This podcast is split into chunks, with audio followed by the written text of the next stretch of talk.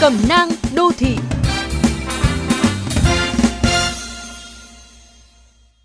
Các bạn thân mến, mặc dù phải dừng bước ở tứ kết U23 châu Á năm nay, nhưng điều ấn tượng là chưa khi nào tuyển Việt Nam vào cuộc với tâm thế tấn công và khao khát chiến thắng trước mọi đối thủ như vậy.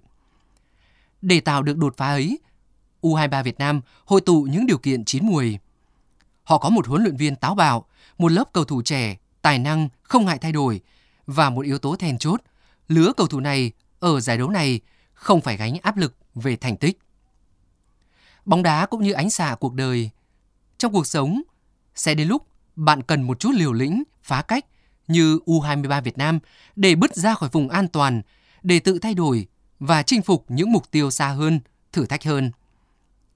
Bạn phải vượt qua cảm giác rụt rè, tập giơ tay phát biểu trong các khóa học trước khi mơ về khả năng thuyết trình trước cơ quan về một dự án quan trọng. Bạn không thể mở rộng các mối quan hệ nếu không khắc phục được sự nhút nhát khi giao tiếp với người lạ hoặc ở nơi công cộng. Bạn muốn thăng tiến trong sự nghiệp sẽ phải chấp nhận làm việc ở những vị trí khó hơn, ít người làm được. Vùng an toàn thực chất là một giới hạn được mỗi người vạch ra mà ở trong đó họ cảm thấy thoải mái dễ chịu. Nhưng điều gì cũng có hai mặt. Nếu quá ỉ vào cảm giác an toàn, con người có thể bị sức ì níu kéo, lâu ngày thành tự ti, không dám phá bỏ những khuôn mẫu, khó hình thành kỹ năng mới. Ở một số trường hợp, cảm giác an toàn còn triệt tiêu khả năng sáng tạo, hứng thú với những điều mới mẻ. Vậy bước ra khỏi vùng an toàn thế nào? Trước hết, các bạn cần xác định mình muốn bước ra để đi đâu, muốn đạt được điều gì. Đừng nghĩ cứ nhắm mắt bước đi là sẽ thành công. Hãy lên kế hoạch, dự liệu trước những gì có thể phải nhận, từ đó sẵn sàng đối mặt với nó, kể cả thất bại.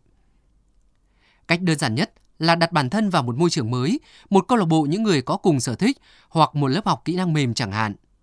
Khi đứng trước các lựa chọn, đừng quá thiên lệch giữa sở thích với lý trí mà chỉ chăm chăm chọn sự quen thuộc.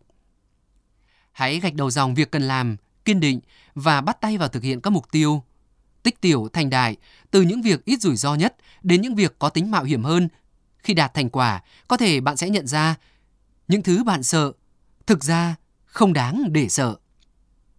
Và kể cả không đạt thành công như dự kiến, hãy nhìn các cầu thủ U23 Việt Nam. Ít nhất, sự táo bạo cũng đã giúp cho họ trưởng thành hơn. Suy cho cùng, không có vấn đề gì to tát với những lựa chọn an toàn. Chúng chỉ trở thành vấn đề khi mà chúng ta có nhu cầu được làm mới, nâng cấp và phát triển bản thân. Khi đến thời điểm thích hợp, các bạn liệu có dám bước ra khỏi vùng an toàn?